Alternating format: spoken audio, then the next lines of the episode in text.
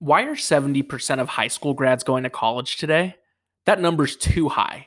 70% of people don't need to be going to college when half of them don't even know why they're going. In the 60s, most people didn't go to college. And those people ended up doing fine financially, oftentimes just as well or even better than college grads. College was just one of the many options back then.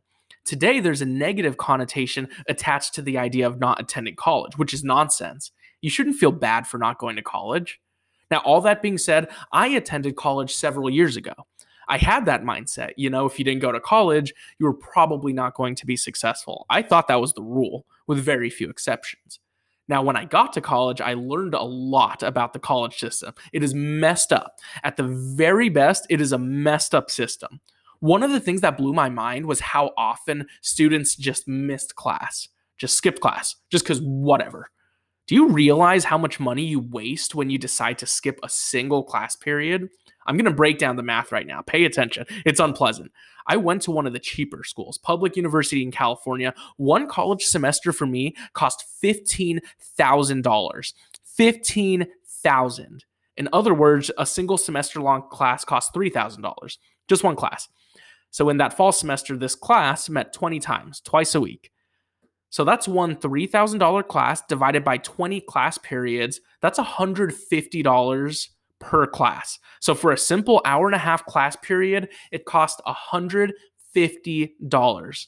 Have you ever looked at it that way? Probably not. If you're a student who went to a public elementary, public high school, even private for that matter, you didn't think in those terms. Trust me, I work with hundreds of college students. None of them are wondering how much their class periods are. Well, now it's out there in the open. Best case scenario, your hour and a half class period costs roughly $150. If you're at a private university, it's about $300. I'm not done. This whole situation gets worse. On the first day of classes, pretty much every professor told us we could only miss four class periods. This actually made the students happy. They're finally on their own in life and can make adult decisions to miss class. Oh, nice, we can miss class up to four times and still pass. I'm going to save it for later at the end of the semester. Idiots. Four times? That's $600. I kid you not, I had friends who missed about half the classes throughout the semester, begged their professors to pass, and they let them. They did.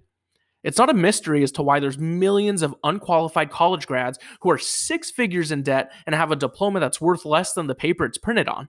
You don't need to go to college because the truth is, it's not for everyone. A few years ago, I moved to Jacksonville, Florida for work. I was in the jacuzzi at my apartment complex, and this guy came up to me and struck up a conversation. Super nice guy. We talked about a lot of different things and got to the topic of college. I asked him if he went to college, and the ensuing conversation blew me away.